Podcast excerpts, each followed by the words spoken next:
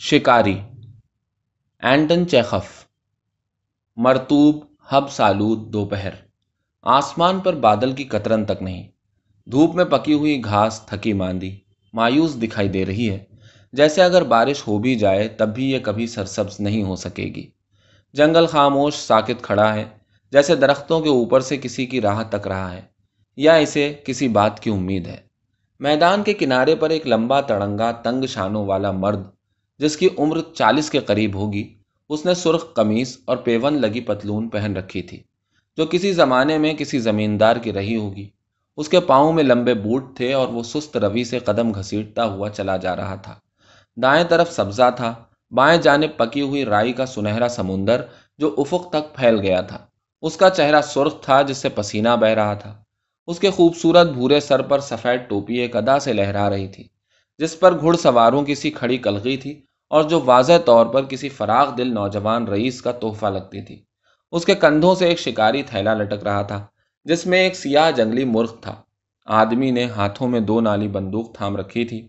اس نے اپنے کتے کی طرف آنکھیں سکیڑی، جو اس سے آگے آگے جھاڑیاں سونگتا چلا جا رہا تھا۔ ہر طرف سکوت تھا، کہیں کوئی آواز نہیں۔ ہر زندہ چیز گرمی سے ڈر کر چھپی ہوئی تھی۔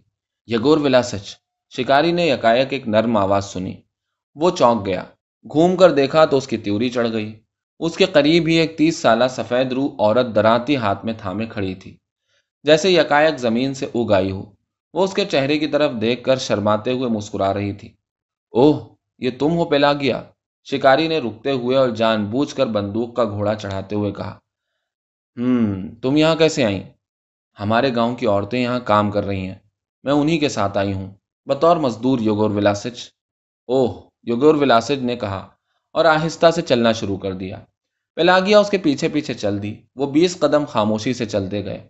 تمہیں دیکھے ہوئے عرصہ ہو گیا، یوگور ولاسج پلاگیا نے شکاری کے ہلتے ہوئے شانوں کی طرف ملائمت سے دیکھتے ہوئے کہا، میں نے تمہیں اس وقت سے نہیں دیکھا جب تم ایسٹر کے دن ہماری جھوپڑی میں پانی پینے آئے تھے۔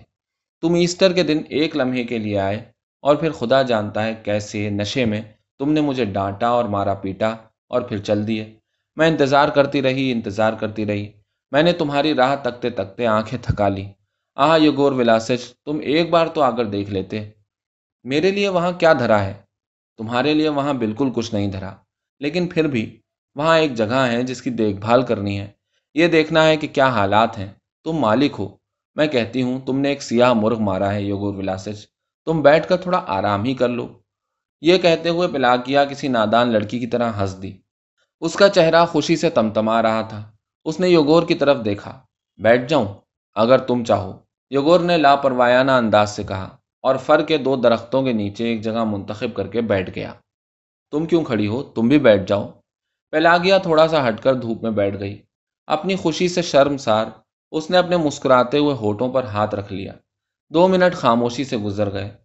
تم ایک بار تو آ سکتے ہو۔ پلاگیا نے کہا، کس لیے؟ یوگور نے گہری سانس لیتے ہوئے کہا، ٹوپی اتار کر اس نے ہاتھ سے اپنا سرخ ماتھا پہنچا میرے آنے کا کوئی فائدہ نہیں ہے۔ ایک دو گھنٹوں کے لیے آنے سے وقت ہی ضائع ہوگا۔ اس سے تم خود بھی پریشان ہوگی اور گاؤں میں مستقل رہنا میری روح کے لیے ناقابل برداشت ہوگا۔ تم خود جانتی ہو کہ میں ناس پروردہ ہوں۔ مجھے سونے کے لیے بستر چاہیے، پینے کے لیے عمدہ چائے، بولنے کے لیے اچھی گفتگو کرنے والے۔ مجھے یہ ساری نفیس چیزیں چاہیے۔ جبکہ تم گاؤں میں غربت اور گند میں رہتی ہو۔ میں اسے ایک دن کے لیے بھی برداشت نہیں کر سکتا۔ فرض کرو ایسا کوئی حکم نامہ جاری ہو جائے کہ مجھے لازمن تمہارے ساتھ ہی رہنا پڑے۔ تو میں یا تو جھوپڑی کو آگ لگا دوں یا خود کچھ کر بیٹھوں۔ لڑکپن ہی سے مجھے ایسی ہی سہولیات سے پیار تھا۔ اب اس کا کچھ نہیں ہو سکتا۔ تم کہاں رہ رہے ہو؟ یہاں کے زمیندار دمتری ایوانچ کے ساتھ۔ بطور شکاری، میں اس کے کھانے کی میز کے لیے شکار مار کر لاتا ہوں۔ لیکن اس نے مجھے کسی اور چیز سے زیادہ اپنی تفریح کے لیے رکھا ہوا ہے۔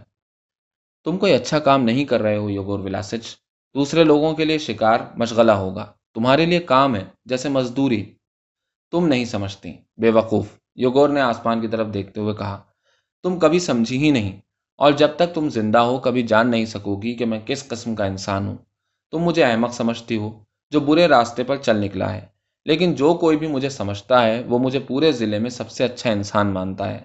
زمیندار بھی یہی مانتے ہیں اور انہوں نے میرے متعلق ایک رسالے میں بھی ایسی ہی خبریں چھاپ رکھی ہیں۔ بطور شکاری، کوئی میری ٹکر کا نہیں۔ اور اس کی وجہ یہ نہیں کہ میں ناس پروردہ یا مغرور ہوں یا میں تمہارے گاؤں کی زندگی کو حقارت سے دیکھتا ہوں۔ تم جانتی ہو کہ بچپن ہی سے مجھے بندوقوں اور کتوں کے علاوہ کسی اور چیز کا شوق نہیں تھا۔ اگر کوئی میری بندوق مجھ سے لے لیتا تو میں مچھلی پکڑنے کا کانٹا لے کر نکل جاتا۔ اگر وہ کانٹا لے لیتے تو میں اپنے ہاتھوں سے چیزیں پکڑنے لگتا اور میں گھوڑوں کی تجارت کرتا رہا۔ میرے پاس جب بھی پیسے ہوتے، میں میلوں، ٹھیلوں میں چلا جاتا۔ اور تم جانتی ہو کہ اگر کوئی کسان شکاری یا گھوڑوں کا بیوپاری بن جائے تو پھر حل کو خدا حافظ۔ جب کسی آدمی میں آزادی کی ہوا سما جائے تو تم اسے اس کے اندر سے کبھی بھی نہیں نکال سکتی۔ اسی طرح اگر کوئی رئیس، اداکاری یا اسی طرح کی کوئی چیز شروع کر دے تو پھر وہ کبھی بھی کوئی افسر یا زمیندار نہیں رہ سکتا۔ تم عورت ہو، تم نہیں سمجھ سکتی، لیکن تمہیں سمجھنا پڑے گا۔ میں سمجھتی ہوں یوگور ولاسج اگر تم نے رونا شروع کر دیا ہے تو تم نہیں سمجھی۔ میں رو نہیں رہی۔ پیلاگیا نے منہ دوسری طرف موڑتے ہوئے کہا، یہ گناہ ہے یوگور ولاسج تم مجھ نصیبوں کی ماری کے ساتھ صرف ایک دن تو گزار سکتے ہو۔ میری تم سے شادی کو بارہ سال ہو گئے ہیں، اور اور ہمارے درمیان کبھی بھی محبت نہیں رہی۔ میں میں رو نہیں رہی۔ محبت یوگور اپنا ہاتھ کھجاتے ہوئے بڑبڑایا۔ محبت ہو ہی نہیں سکتی۔ ہم صرف نام کے میاں بیوی ہیں، حقیقت میں نہیں۔ میں تمہاری نظر میں ایک وحشی انسان ہوں اور میرے نزدیک تم ایک سادہ لو دیہاتی عورت ہو جسے کسی چیز کی سمجھ نہیں۔ کیا ہمارا جوڑ برابر ہے؟ میں ایک آزاد، ناز پروردہ، عیاش آدمی ہوں۔ تم مزدور عورت ہو جو چھال کے جوتے پہن کر چلتی ہے اور جس کی کمر ہمیشہ دوہری رہتی ہے۔ میرا اپنے بارے میں خیال یہ ہے کہ میں ہر قسم کے کھیل میں اول نمبر ہوں اور تم مجھے رحم کی نظروں سے دیکھتی ہو۔ کیا یہ کوئی جوڑ ہے؟ لیکن ہم شادی شدہ ہیں، یوگر ولاسج پیلاگیا نے ہچکیاں لیتے ہوئے کہا۔ اپنی مرضی سے شادی شدہ نہیں، تم بھول گئی ہو۔ نواب سرگے پاولوچ اور تم خود اس کے ذمہ دار ہو۔ صرف اس وجہ سے کہ میرا نشانہ اس سے بہتر تھا۔ وہ حسد کے مارے مجھے ایک مہینے تک شراب پلاتا رہا۔ اور جب کوئی شخص نشے میں دھوت ہو، تو آپ اس کا مذہب تک تبدیل کروا سکتے ہیں۔ شادی تو معمولی چیز ہے۔ مجھ سے بدلہ لینے کے لیے اس نے نشے کی حالت میں میری تم سے شادی کروا دی۔ شکاری کو چرواہی سے ملا دیا۔ تم نے دیکھ لیا تھا کہ میں نشے میں ہوں۔ پھر تم نے مجھ سے شادی کیوں کی؟ تم تو اس کی مزاریں نہیں تھیں۔ تم انکار کر سکتی تھیں۔ تم نہ کر سکتی تھیں۔ لیکن ظاہر ہے کہ کسی چرواہی کی شکاری سے شادی اس کی خوش قسمتی ہے۔ لیکن تمہیں اس کے بارے میں سوچنا چاہیے تھا۔ ٹھیک ہے، اب غموں کی ماری بن جاؤ۔ رو۔ یہ نواب کے لیے مذاق تھا، لیکن تمہارے لیے رونے کی بات ہے۔ اب دیوار سے ٹکریں مارو۔ خاموشی چھا گئی۔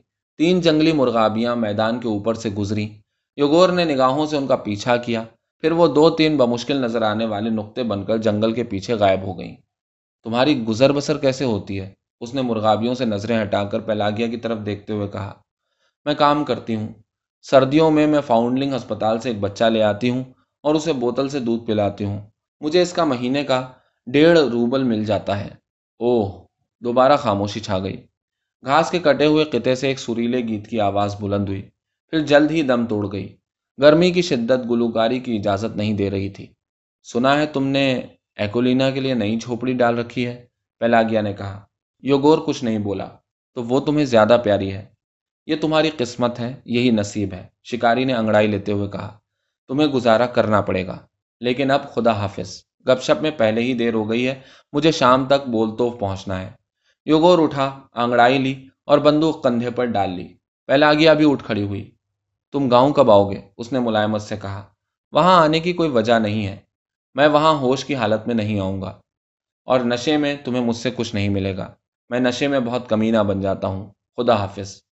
خدا حافظ یوگور ولاسچ۔ یوگور نے سر پر ٹوپی سیدھی کی اور کتے کو بلا کر اپنی راہ پر چل دیا۔